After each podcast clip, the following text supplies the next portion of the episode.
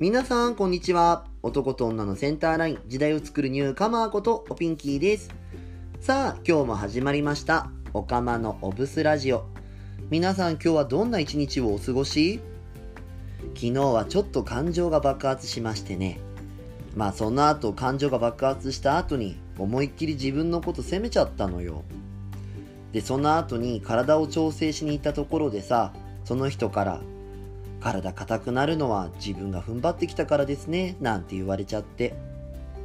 でもまあ確かに自分の生き方って癖があるもんだからさ、だから人だけじゃなくて自分自身にもぶっ説法してあげようってなんか改めて思ったの。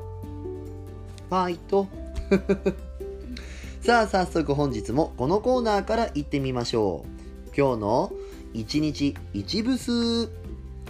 私がしているブス説法の中からこんなことをしている時もしくはこんな状態になっている時は素じゃない状態ブスな状態なので気をつけなさいをお届けしています。本日8月11日のブスはこちら。マウント取ろうとしたらブスです。自分のことを大きく見せようとして人と比べたりすることってあるじゃないですか。でも、人と比べてマウント取ろうとしたらそれはブスよ。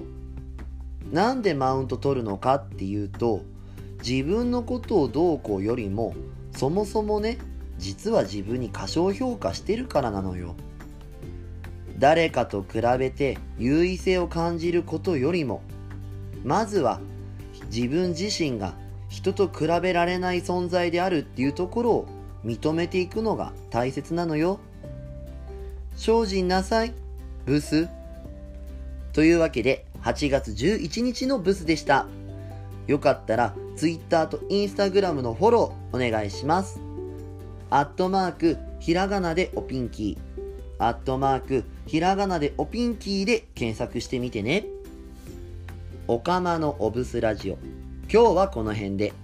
また明日お会いしましょう。ここまでのお相手は、おピンキーでした。またねおつぴん